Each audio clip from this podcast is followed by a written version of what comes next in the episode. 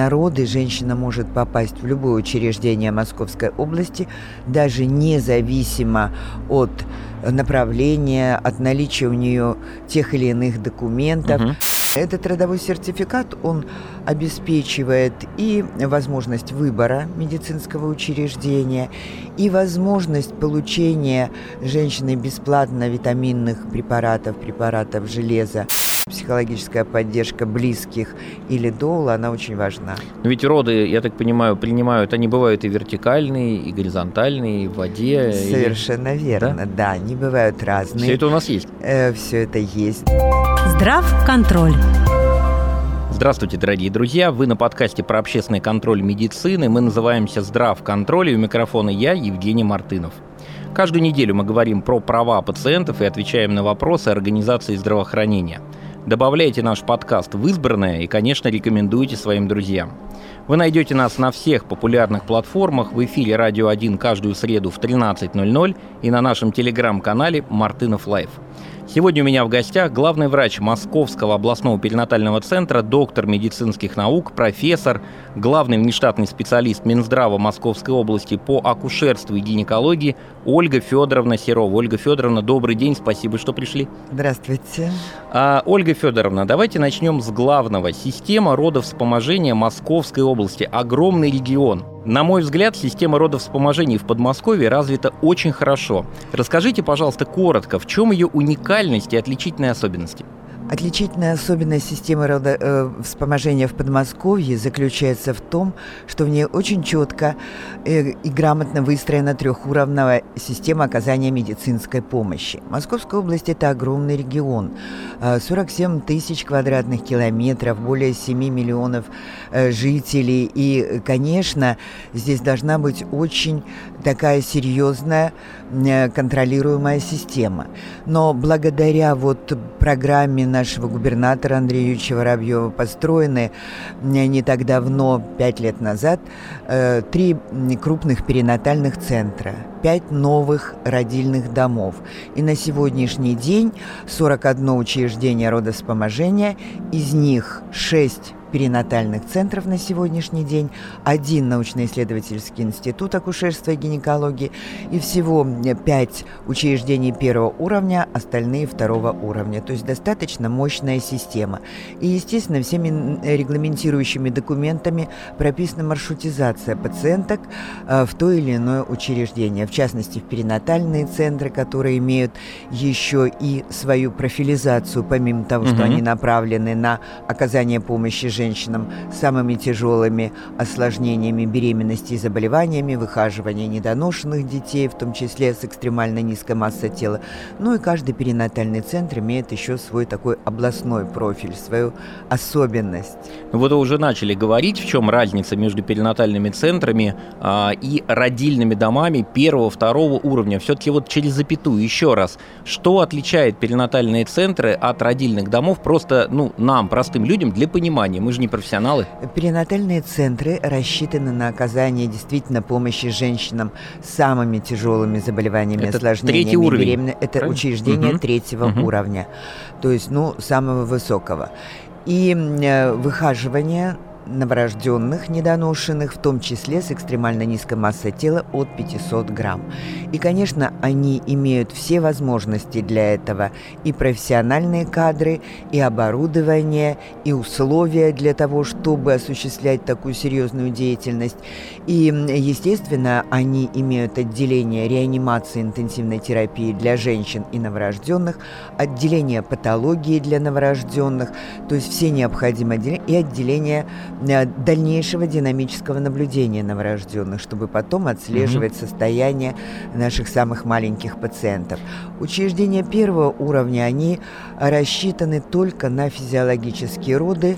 Угу. Естественно, у женщин, у которых нет никаких перинатальных материнских рисков, но, как вы сами понимаете, все в родах может быть, даже при очень низком риске. Учреждения второго уровня рассчитаны на такой умеренный, так скажем, перинатальный угу. риск и преждевременные роды, но после 34 недель беременности. Вот я просто знаю, что иногда родильные дома первого уровня, они как-то, ну это скорее даже отделения, а не родильные дома, они как-то закрываются, и, на мой взгляд, это правильно, потому что, ну, помощь э, в родоспоможении, она должна быть высокотехнологичная.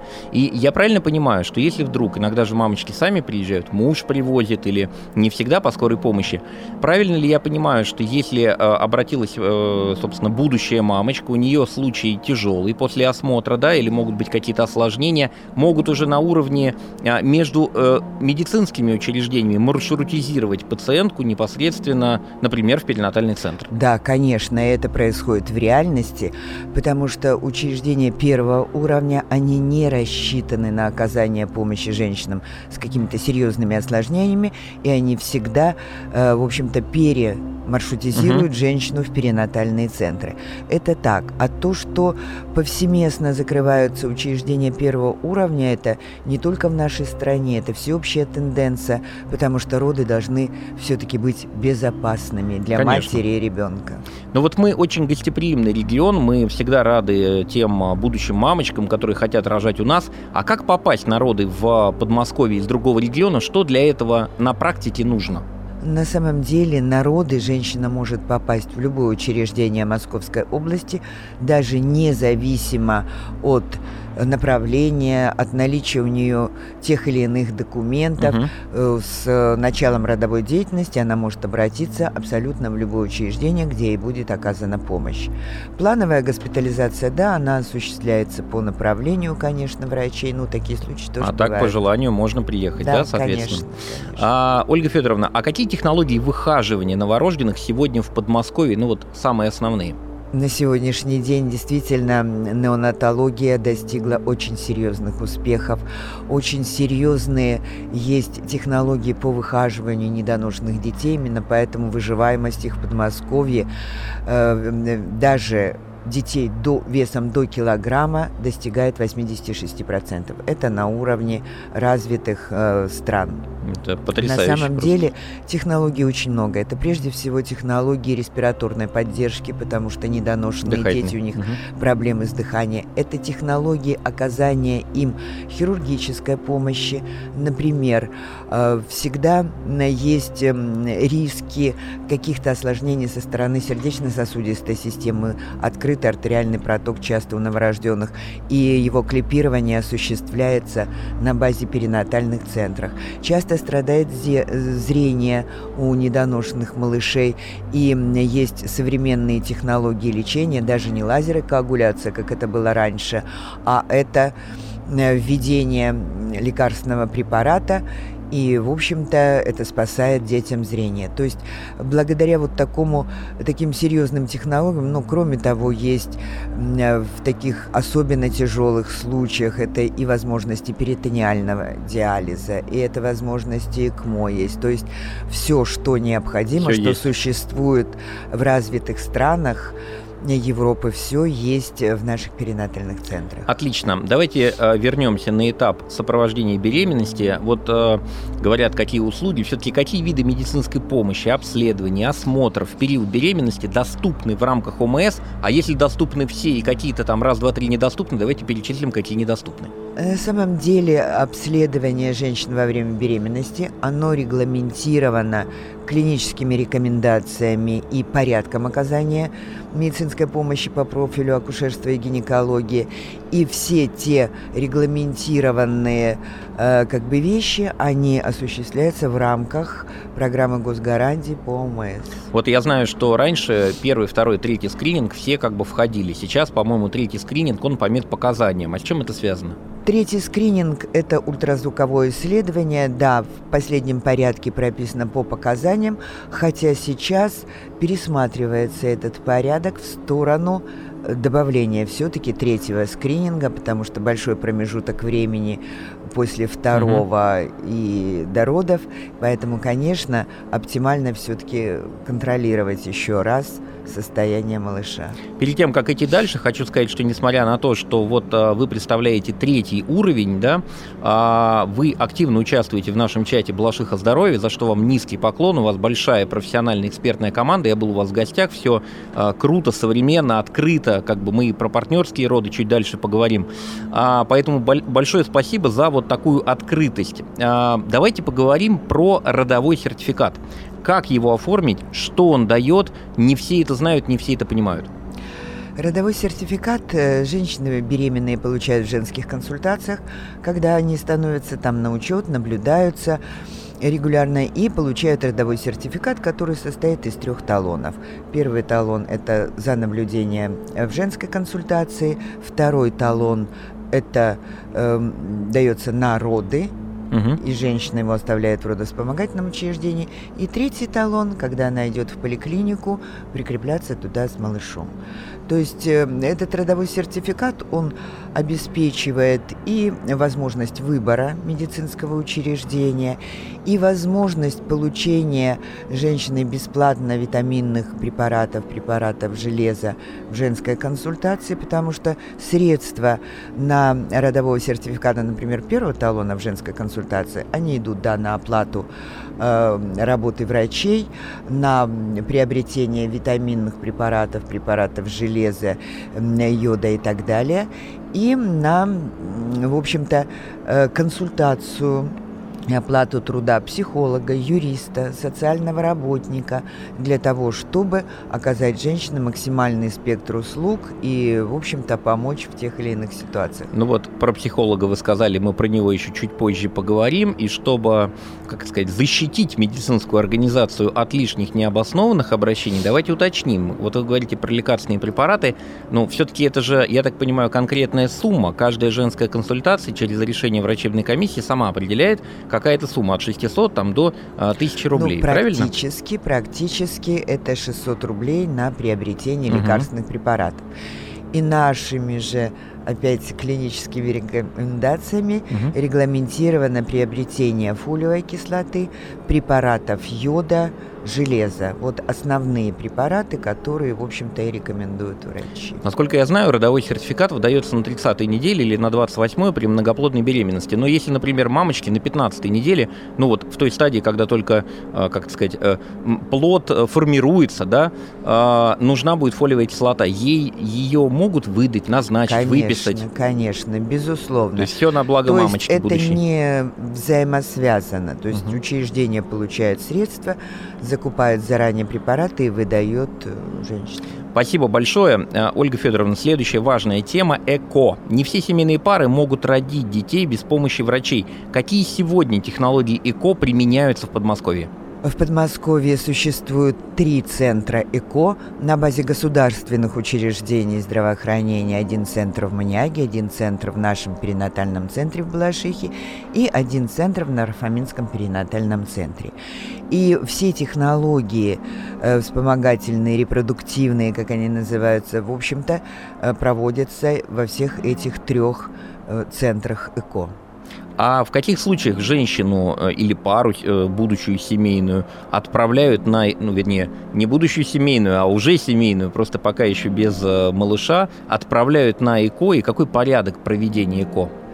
Пациентка обращается по поводу бесплодия в женскую консультацию. Врач как правило, направляют ее репродуктологу. В каждом перинатальном центре есть врач-репродуктолог, который консультирует этих женщин. Он может эм, назначить обследование, он может назначить лечение, потому что не всегда сразу назначается ЭКО. Конечно, при трубном факторе, мужском факторе и так далее, здесь речь сразу идет об ЭКО. А в некоторых случаях, например, при бесплодии гормонального генеза может назначить лечение, но обследование лечения не должно превышать одного года у женщин, э, которым до 35 угу. лет, и 6 месяцев для женщин, у которых которым больше 35 лет, потому что все это связано именно вот с фолликулярным резервом пациента для того, чтобы повысить эффективность лечения потом с помощью вспомогательных репродуктивных технологий. То есть для того, чтобы зайти в процедуру ЭКО, для этого нужны четкие медицинские показания, осмотр доктора или продуктолога. Конечно, конечно. Все понятно. А скажите, пожалуйста, вот все то, что должно быть э, в этой процедуре ЭКО, все обследования, анализы, осмотры, ведь это все покрывается ОМС, я правильно понимаю? Да, все это делается в рамках ОМС. Э, единственное, что не покрывается, там, допустим, хранение криоконсервированных эмбрионов, например. Угу. Ну, то есть это абсолютно как бы не такая дорогостоящая Конечно. процедура, а все остальное, основные все моменты, базовая программа, она вся за счет средств ОМС. А мы пойдем сейчас дальше. Я хочу напомнить, что вы нас слушаете на подкасте про общественный контроль медицины. Мы называемся «Здравконтроль». Следующая очень деликатная тема – профилактика абортов, когда будущая мама, которая могла бы стать будущей мамой, не хочет рожать. Итак, Ольга Федоровна, вот бывает, когда действительно беременность нежеланная. У меня вопрос. Как настроена система профилактики абортов в Московской области? Для профилактики аборта в Московской области есть тоже своя система, свои порядки. Если женщина обращается по поводу аборта в женскую консультацию, конечно, с ней беседует прежде всего врач. Это важно, да. Это очень важно, выясняя причины, по которым она планирует прервать эту беременность, предлагает различные варианты альтернативные, потому что они действительно есть, и социальные передышки, и есть, в общем-то, возможности как-то э, решить вопросы э, в любой жизненной ситуации. И есть неделя тишины, которая дается для того, чтобы женщина подумала, все взвесила и приняла более такое уже обоснованное решение.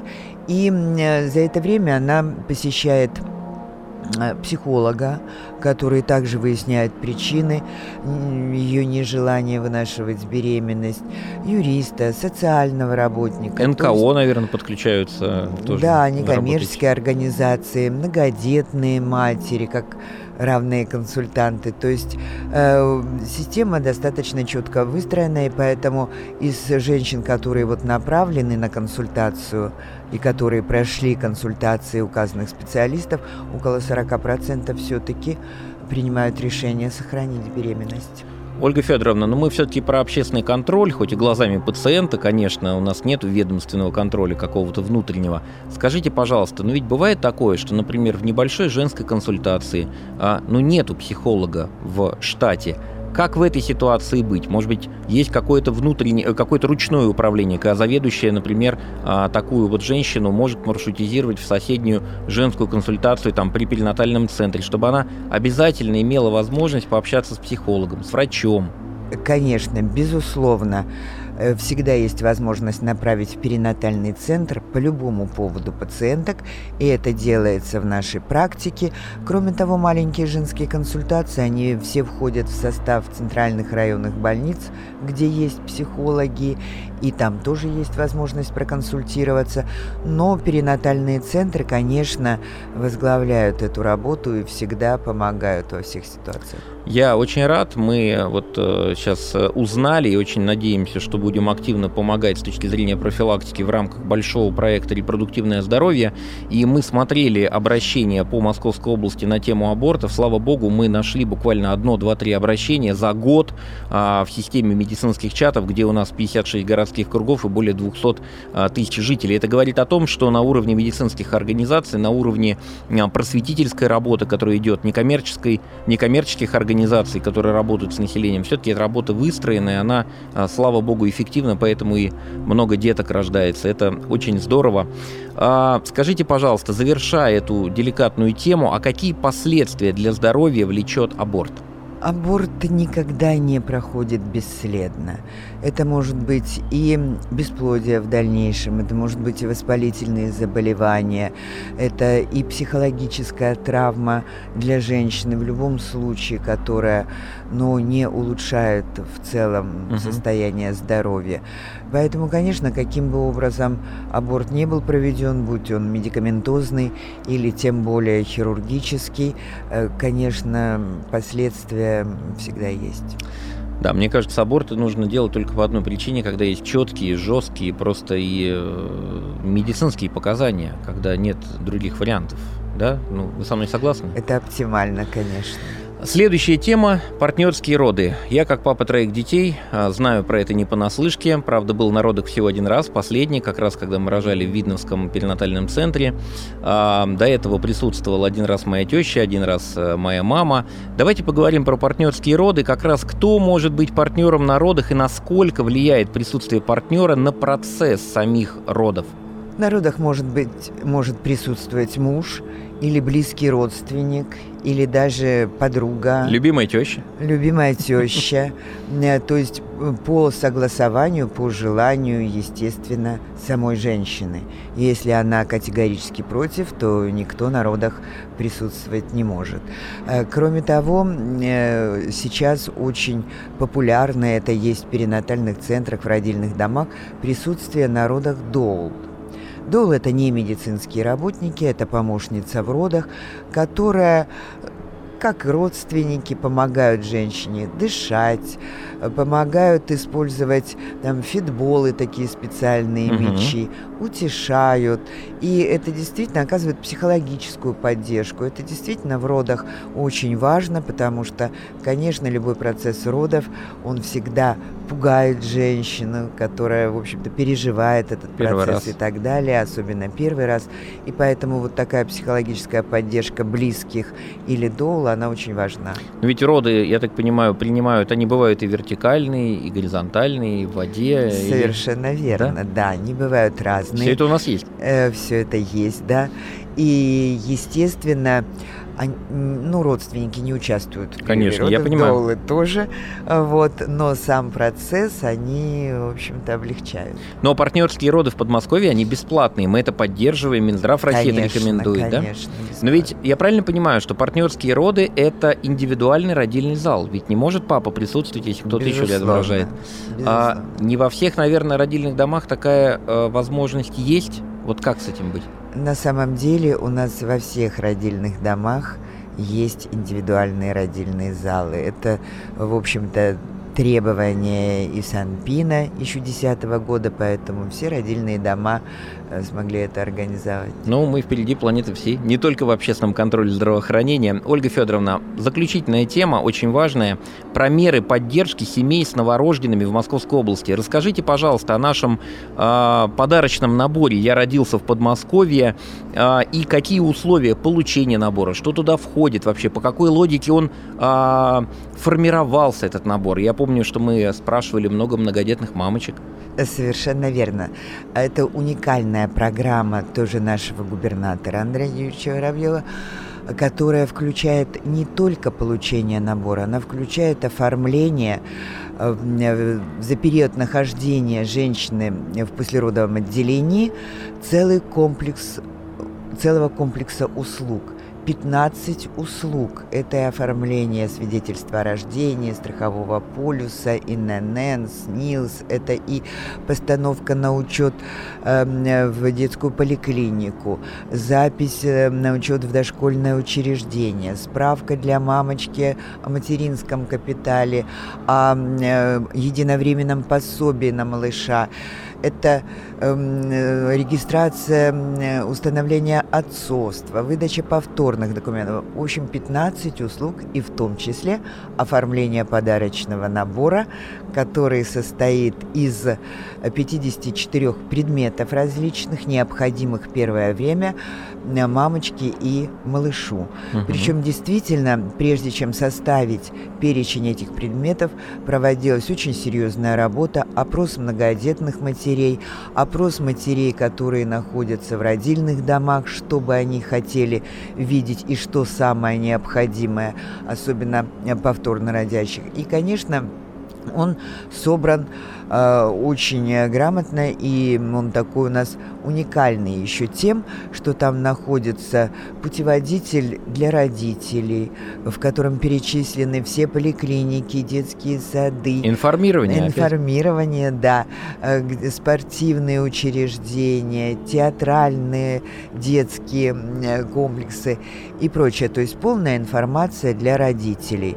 Есть еще целая папка «Я родился в Подмосковье», э, где тоже буклеты различные информационные для родителей, которые помогают нигде ничего не искать и сразу быть в курсе, куда им обратиться в той или иной ситуации, э, и график прививок, и все прочее. Ну да, вдруг кто-то в медчаты не добавлен. Да. Полностью информированы.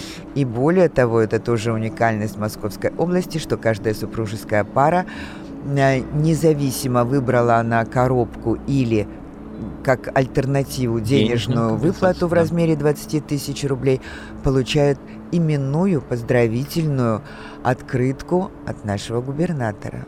Да, у нас когда-то был журнал «Мы молодые родители» в моей общественной организации. Мы как раз тоже поздравляли. И вот э, губернатор региона как раз поздравлял ребенка с рождением.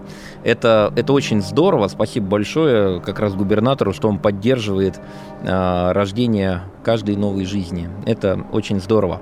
Ольга Федоровна, ну мы, по-моему, на всех основных темах остановились. Спасибо вам большое за ваши ответы.